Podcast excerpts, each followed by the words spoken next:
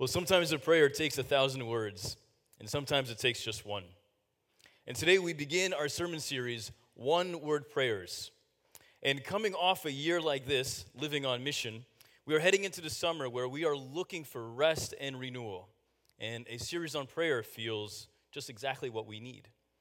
Now, there is no situation or circumstance at the, uh, that, that does not involve and move us to prayer. Maybe you're tired. Maybe you're hurting. Maybe you're celebrating after, the, after this church or school year. And what we all need is to seek vitality in prayer. And prayer is probably what our souls are thirsting for. I don't know anyone who feels that they pray enough. And I don't know anyone who truly feels that they have mastered this discipline. It takes energy, it takes work, it takes time. So, our objective this, this summer in our series called One Word Prayer is not to find a more efficient way of praying. We're not saying too busy to pray, try one of these words. It's a new proven method, just one word, as if it were a one a day vitamin. That's not what we're looking for. Rather, our hope is that we would deepen our prayer life and consider just how big prayer really is. Now, we want to reflect on all the different ways that we talk to God, all the natural ways that our hearts desire to transcend and connect with something or someone much greater than us. We may find that we have a lot more in common with those around us at different points of their spiritual, journeys. And we also may find that we have a lot in common with those who don't even identify themselves as Christians, because sometimes our prayers sound exactly the same. We may even find that our prayer lives are not as starved as we think they are. Maybe we are talking to God a little bit more than we realize that we do. And so, through this summer, we desire to move in deeper communion with God. So, sometimes our prayers really are just one word. These single words sometimes serve as an abbreviation for things that we have prayed for time and time again. Sometimes we find ourselves with a sudden need and we just call out to God for help and we just get out that one word knowing full well that God knows exactly what we mean and what we need. Sometimes we run out of stamina and our souls feel depleted and we just don't have the energy to offer up all the words, so we just say what we can. Sometimes it's just help or why. Sometimes it's something angry or something joyful, like wow. And sometimes it's today's word, please. It feels appropriate to begin our summer series with the word please, because please is a word that we use quite often. Consider the number of times where we say please, or whispered please, or yelled please. We often say, Excuse me, please. Or when the fire alarm goes off during the worship service, we go, Please, right?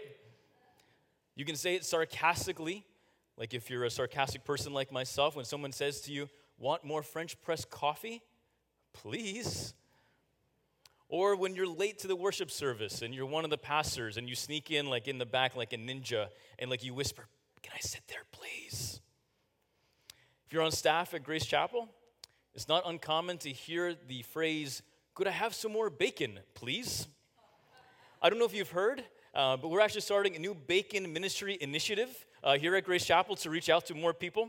Uh, you can sign up to volunteer at grace.org forward slash bacon. All right, maybe we're not.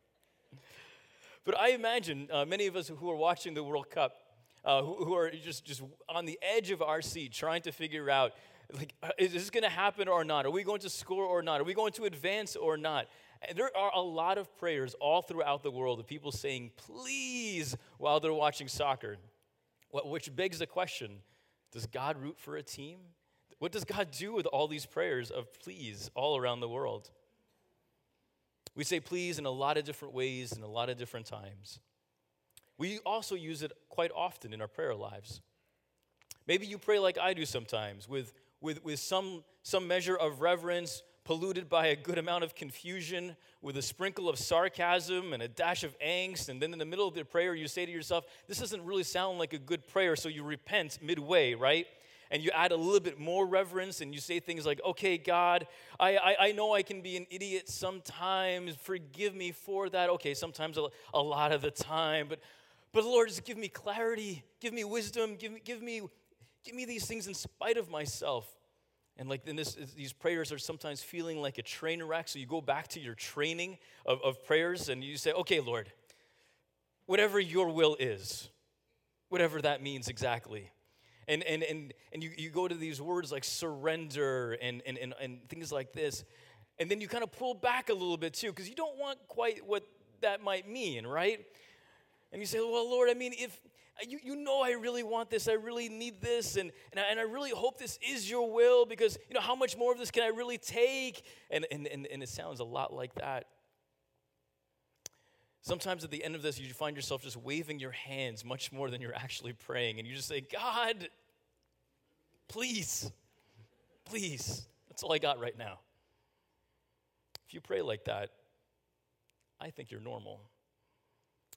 A little more seriously, have you ever prayed for someone that you cared about? And those prayers begin with a sentence like, God, I'm not asking for myself right now. Please, we need you to come through with this. We need you to answer this time and time again. And, and you've offered these words in all these different ways that you could. You've prayed in humility, you've fasted, you, you've shared this need with others. You just pray that God would intervene. You've prayed like this for years and years and years. Please, God. As you think about it, please functions differently in the biblical languages of Hebrew and Greek. It's different than the way that we use it as Westerners. In English, we use please as, as a way of seeking requests or making a plea. Uh, a lot of times in our Bibles, the, the word please is, is used to, uh, in a way that God is satisfied or, or God pleases. And oftentimes we, we see, uh, may you do this. And, and that is the biblical way of saying please, just like we read earlier in Psalm 67. Now, I like words and I like linguistics and I like, like you know, the technical stuff, and, and there's a lot of goodness found in all of that. But I really like the stories. And when I think of the stories in the Bible that talk about please, I recall stories like Abraham trying to get a wife for his, for his son Isaac. I bet you when he sent out his servant to find that wife, he was like, Lord, please, please, Lord. I think in the New Testament, I imagine disciples prayed, please, quite a bit. Like when they were caught in the middle of the storm and Jesus was sleeping below, they were probably saying, Lord, please don't let us die here today. Or when Jesus like started a riot and the Pharisees were chasing after them, they probably said, Lord, please don't let us die here today, right? And when I think of please, I, I think of one of my favorite stories that I find in the Gospels, and it's in the Gospel of Luke, and it's a parable of the persistent widow. And it begins in Luke 18.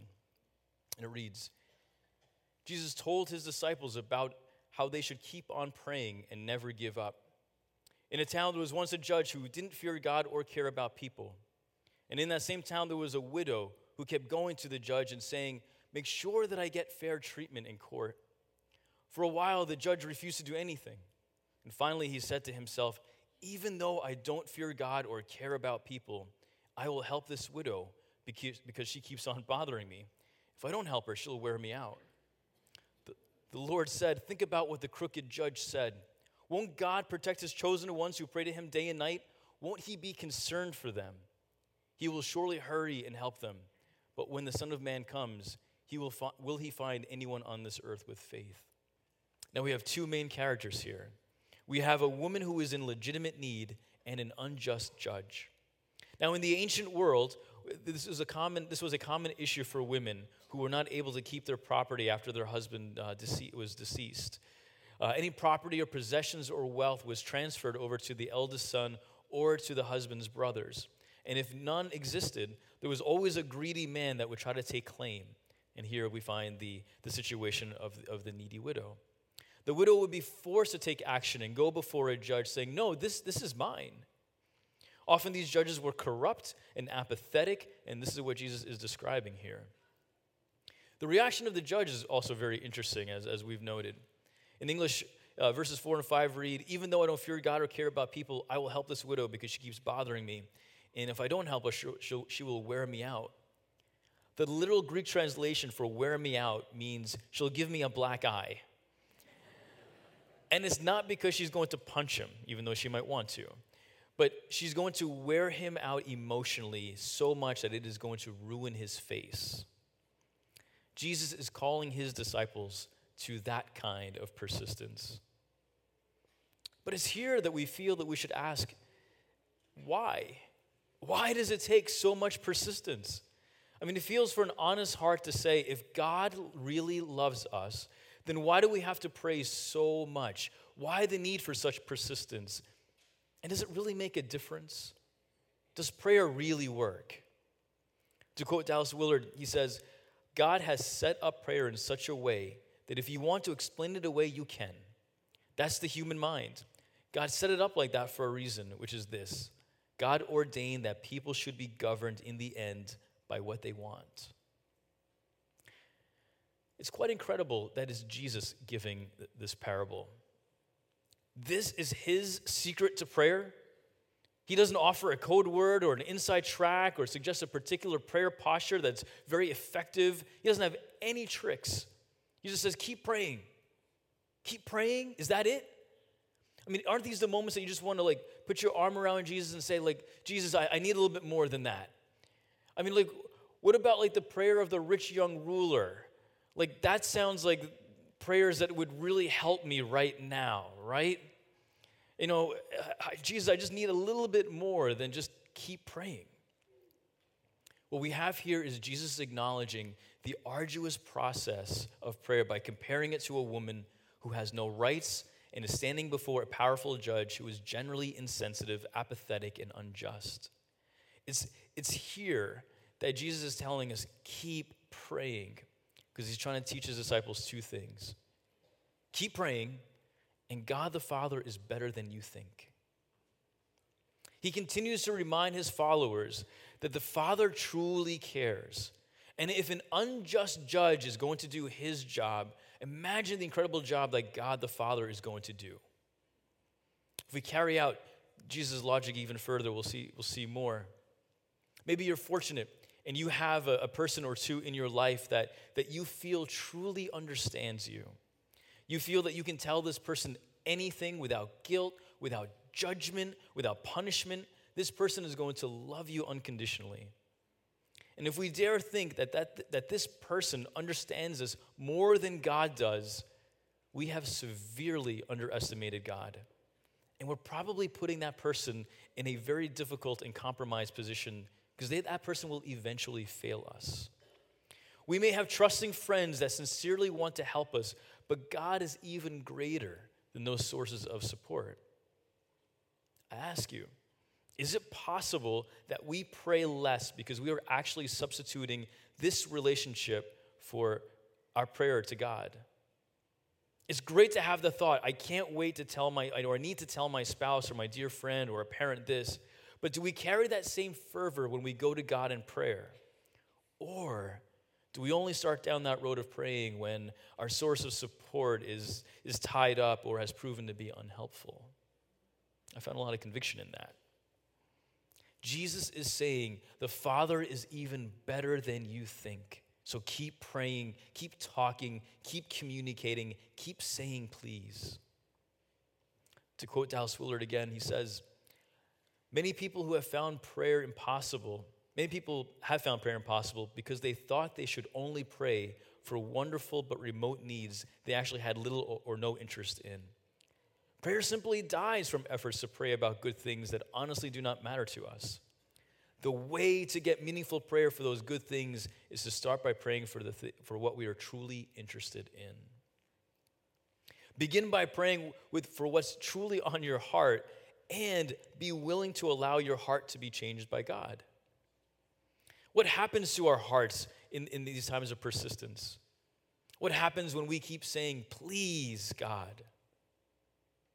What we'll discover is that our prayer life deepens and that sometimes what we're praying for actually shifts. There's growth, there's wisdom in that, and these things are critically important. Because it's through prayer that we discern God's will and, and we are able to align our will with His will. Prayer is not to persuade God to do our bidding. Instead, it shapes us that we can experience His kingdom, His way, His life. It is through prayer that God shapes the heart and works in our lives. Now, sometimes we hear this and we think to ourselves, oh, great. That means I'm never going to get what I need. That means I'm never going to get what I truly want. And I just have to just live with this and settle for this and, and then just call this God's will and, and be happy with that. No. No, that is not what we're saying at all. That is not what God is saying. That is not what the scriptures are saying. And please keep following along. We have mentioned that there are different ways of praying please. And one of the ways that we, that we pray please is please seeking blessing. Please seeking blessing. So, to share personally, uh, my wife Susan and I are grateful and excited uh, that later in November we are going to be welcoming our fourth child in, in, in the world. Um, yeah, I know. Wow. Um, she will be, yeah. She will be our, our, our, second daughter, and the idea of having four children, six and under, uh, is a bit overwhelming at moments, but in the big picture, uh, we really are thrilled and, and, and, and, grateful. In fact, in the early weeks of, of the pregnancy, uh, we had quite a scare. Uh, we were still reeling from the surprise of it all and processing the idea of, it, of four kids.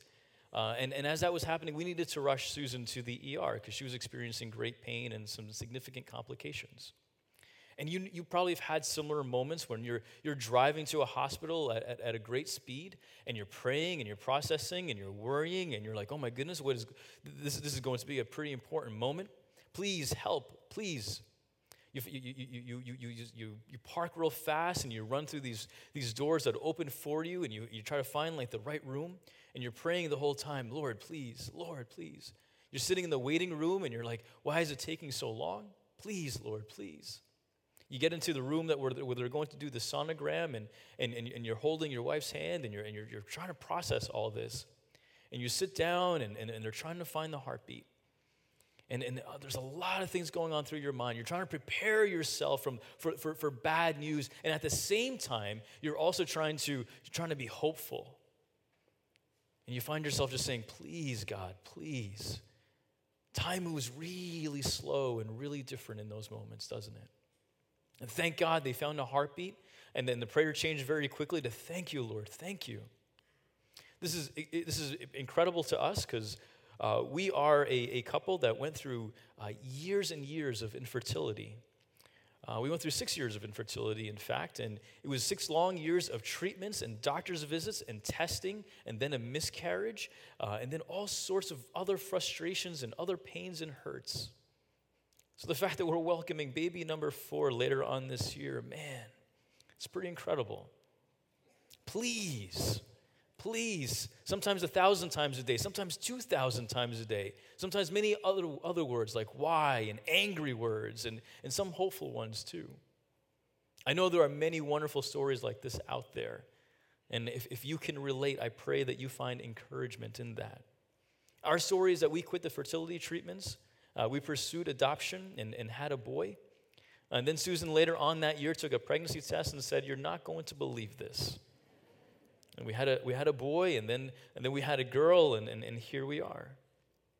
Now, our hands are going to be full, and, and, and we remember uh, the pain of having or feeling empty hands. And we pray for those who, uh, who are feeling the way that we felt in our 20s. I mean, I remember turning 30 and thinking to and praying out loud, God, I hope the next 10 years are better than these last 10. I remember, and, and, I, and I know that the, last, those, the years of my 20s weren't so bad, but I was really grateful that God understood the fuzziness of my thinking and the fuzziness of my heart. Because those years were long and they moved in slow motion. And they hurt, but they also shaped. And they shaped us so much through these prayers. It's through the persistence of prayer that God shapes and moves and works. And so when I read the story of the persistent widow, I find that I have a lot in common with her. I find Jesus saying, Hey, don't give up when it comes to prayer. Be persistent like the widow, and that works for me. I hope for you too. There's a second way that we say please, and that is please seeking intercession. I bet you if you took inventory of your prayer life, you would find that you often use the words please and may you quite often when you are praying for the people that you love. Lord, may you help her get that job. Lord, may you help him today. Lord, will you heal him, please? Lord, please give them a sense of your presence as they go through this difficult season. These intercessory prayers are, are, are sometimes given on behalf of people we don't know, too. Like this week in the news, we learn of the Sudanese woman, uh, Miriam Ibrahim, who was finally released from her arrest of apostasy for converting to Christianity. And then within hours of her release, she and her family were rearrested. And social media just, just took off and said, th- th- This can't be happening. And people were, were posting and, and raising awareness, and many people were praying, Please. By Thursday, within 48 hours of her second, second arrest, she was released again. Now, it's really great, and, I, am a big believer of social media. It's really great that we create awareness, but it's even more important that we pray in intercession for, for the many people like her, the people that we know and the people that we don't know. It's these prayers of pleas that, that go out when we hear of a school full of girls uh, taking in Nigeria, being abducted and sold into slavery by a terrorist group. Jesus, please save them. And Lord, please change the hearts of the wicked. Only you could. It moves us away from feeling helpless. And it says, there is another person in this universe that could do something about it, and I am taking this request to him. It's what we do with the outrage, with the brokenness of the world, with all the pain that we've been accumulating that leaves us scarred and jaded. We have the choice to sink deeper into our cynicism or deeper into the prayer of hope. For me, I find that I tread water in both those rivers. Please, Lord. I think of the autobiographical book turned into movie Blue Like Jazz by Donald Miller. It's a winding story about a young man named Don who enters college and, and goes through a crisis of faith amidst his personal doubts and the craziness of the world and, and the various messages that everyone encounters as they transition into adulthood. In fact, our high school ministry in Lexington will be screening and discussing this movie in July. And it's messy and it's uncomfortable and it contains a needed and powerful and beautiful message that God is not afraid of the messiness. God is not afraid of our questions and our doubts and our anger and all of our twisted prayers and thoughts. God wants our authentic hearts. And this is why we should consider that He is listening to us much more than we realize He is. Now, on good days, I believe that. On good days, I believe how amazing God is doing incredible things in the midst of this bizarre world. When I hear stories like the persistent widow, and when I read stories uh, in scripture like, like Hagar calling out to God in the desert, when I hear a dear friend tell me that they can relate to our, our story of infertility because this year they welcomed a brand new baby girl and God heard their prayer. When I hear people say through tears that their lost innocence will not define them. When I hear stories about children and women and men being freed from slavery and oppression, I rejoice. And then, of course, when I hear stories of people finding Jesus in the most incredible ways, I'm, I'm thinking to myself, God, you really are out there. You really are listening. I think of these prayers of please, and I find them to be quite world altering, life changing. And I'm inspired to keep praying them. There's a third way that we pray please, and that is please in seeking a better way please in seeking a better way. We realize that there is so much brokenness, brokenness in our world, and it's similar to intercession, but it's even more big picture. Our hearts cry that there's got to be a better way. It's when we pray for peace in our world, or, or strength for the weary, or, or, or healing for the hurting, or, or unity in our churches. It's when we pray, May your will be done on earth as it is in heaven. I had this dream that, that okay, let me stop there actually. I, I, didn't, I didn't actually have a dream. Um, I, have made this whole, this whole sequence up. I have, a, I have a tremendous fear that I'm going to be struck down from behind the pulpit for lying. So I just feel like I need to be upfront with you. I didn't have this dream, okay? It just, it just works better as an illustration if I say I had a dream. It's also part of like my Egyptian heritage. Um, you know, we, we, we really believe that um, the, the truth should never get in the way of a good story. so I had this dream where I, where I died, but then I woke up in an incredible place.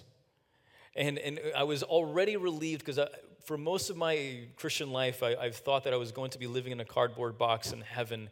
But instead, instead, I was like in, the, in this huge, beautiful home with this incredible bed and, and just like it's just a beautiful place. And I, I got up out of bed and thinking to myself, oh, wow, I'm alive. This is good. And it was like a buzzing in the house. And like, you know how sometimes in your dreams, like there's all this like built in information you already know? It felt like a Saturday. It felt like a family reunion. It felt like the house was full of people. It felt like this was normal in some way. And I walked down these huge stairs, and like in front of it was like this, this huge wall of windows and all this light coming in. And I could hear my wife and my children laughing. And as I got down to the stairs, and, and, and there was just this huge home, a, hum, a home I'd never lived in uh, before. And I, and I walked past the living room, and I saw my family. And, and not just my parents and siblings, but like also the family that we had said goodbye to grandmothers and, and grandfathers that I had never met, and all sorts of people that, that sort of looked like me. And I was like, what could this be? I made my way in, in, into the kitchen, and because I'm a serious coffee drinker, of course, there was my very own personal Starbucks right there with, with, with, a, with a fleet of, uh, baristas, a team of baristas right there, just, just ready to make me uh, whatever I needed. And of course, because I'm obsessed with uh, bacon, there was a bacon buffet right next to the coffee bar. And I didn't even know there could be a bacon buffet. But like there was like all these different types of bacon, like vanilla bacon and Cajun bacon and barbecue bacon and hazelnut mocha bacon. incredible. Incredible. Pray for us, okay? now, as I looked around, I, this, this, this utopia was stocked with everything that I liked and everything that, that, that was really just about me. And as I kept looking, I mean, it, it felt like heaven, but I realized that this was not God's heaven. This was my paradise, but it wasn't God's kingdom. Of course, being in church and being the person giving this message, I'm supposed to tell you that I instantly gathered all my loved ones and we got out of there and we set fire to the place. But could I admit to you, is this a safe place? I lingered on that fantasy for quite a while. I mean, I wanted to know is it bad that I could imagine a utopia that may be better than God's vision of heaven?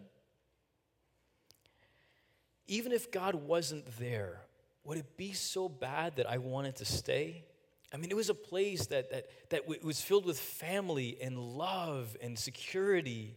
And it felt like a place that didn't have disease or infertility or abuse. And was free of all the injustices, all the things I hate about this world. Is it so bad that I wanted to stay in that? And again, what if God's heaven isn't as good? I ask you, what would your heaven look like if we added all your prayers of please and added them together? How much of it would resemble God's kingdom, and how much of it would resemble a utopia similar to the one that I described? This begins to reveal what we are really praying for. I mean, what if my vision of paradise, the one I have in my heart, is the thing that I've always wanted, and I just keep trying to drag God into it? What if what I'm really praying for isn't the same thing that I should be praying for? What does our heaven look like? If we could create our own utopia, but the catch would be God would not be in it, would you choose to live in it? That question almost made an atheist out of me. Before it did, I came to three conclusions. One was even if even with my overactive imagination, God's imagination must be better than mine. I mean, whatever I could imagine in this paradise, God's paradise would have to be better. The difference isn't because God has cooler stuff than I do. The reason is because heaven is where God really is. Two, and in a moment of self awareness, I knew it would just be a matter of time before my own personal paradise ended up failing me. I know this about myself. What, what I had here was an upgrade to my current existence, a significant upgrade. But it was not the heaven that my heart truly craved. I mean, even within the midst of all that stuff and all that all those wonderful things, I knew it would just be a matter of time that I would become restless. Where I would start to wonder, isn't there, there's got to be something more. What am I here for? My purpose, my identity. I truly do long to be reunited with my Creator who knit my soul together and to be with my Redeemer who has shown me life.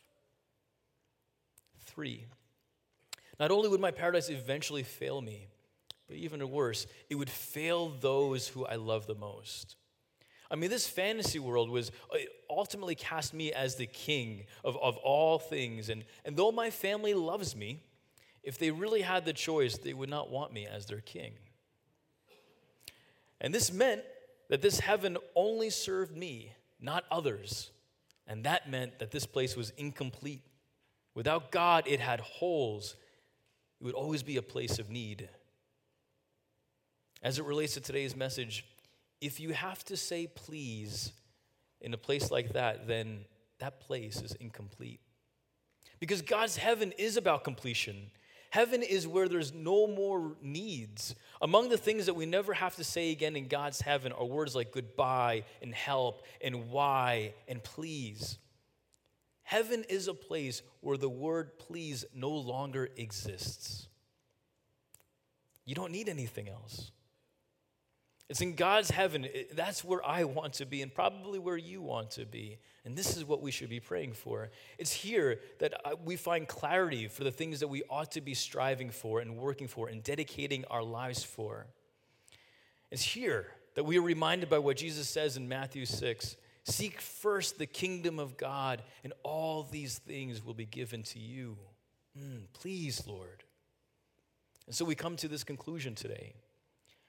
Please is the prayer that acknowledges our need and seeks God's sweeter reality.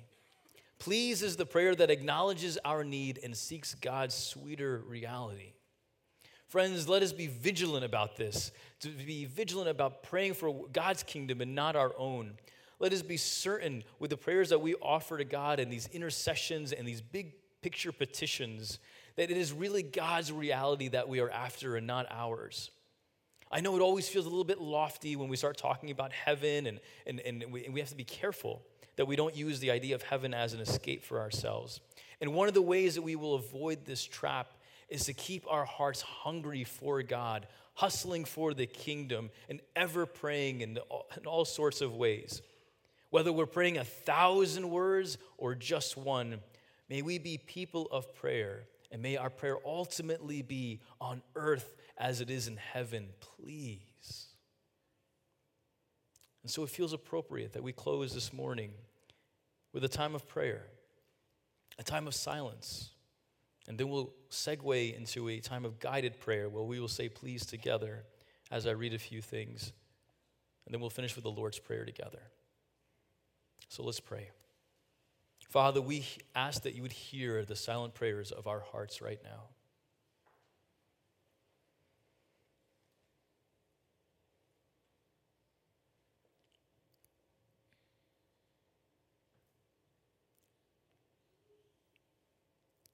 Father, you are greater and kinder and closer than we have imagined. May we see even more of your love for us. And altogether we say, please. May we pray as passionately and as persistently as we have seen in Scripture, like the widow, like the saints, like Jesus. Together we say, please. May we seek your peace and strength and your joy in the midst of the challenges, trials, and the storms that we endure. Together we say, please. May we be with may you be with those in need today. May you be with our loved ones. May you be with those who don't who, with those who we don't know. May you be with the ones who regard themselves as our enemies. Together we say, please. And may we seek your kingdom, your heaven, your presence each day that we've been given. Together we say, please. Father, we ask that you hear us pray the prayer that you taught your disciples. Our Father, who art in heaven, hallowed be thy name. Thy kingdom come, thy will be done on earth as it is in heaven. Give us this day our daily bread, and forgive us our trespasses as we forgive those who trespass against us. And lead us not into temptation but deliver us from evil. For thine is the kingdom and the power and the glory forever and ever. Father, we are grateful that we get to come to you anytime that we desire. We're thankful, Lord, that you hear all of our prayers, all of our cries, the really great sounding ones and, and the ones that don't sound too good. Thank you, Lord, for hearing us as your children. Thank you for being our Father. Thank you, Lord, for always listening to us. We pray, Lord, that we would allow you to shape our hearts regardless of what we are going through, regardless of the circumstances. May we find your strength, may we find your grace, and may we find your presence, Lord. We ask, Lord, that as we enter into this summer looking for rest and renewal, that we would also find ourselves in a deeper communion with you. It's in Christ's name that we pray these things. Amen.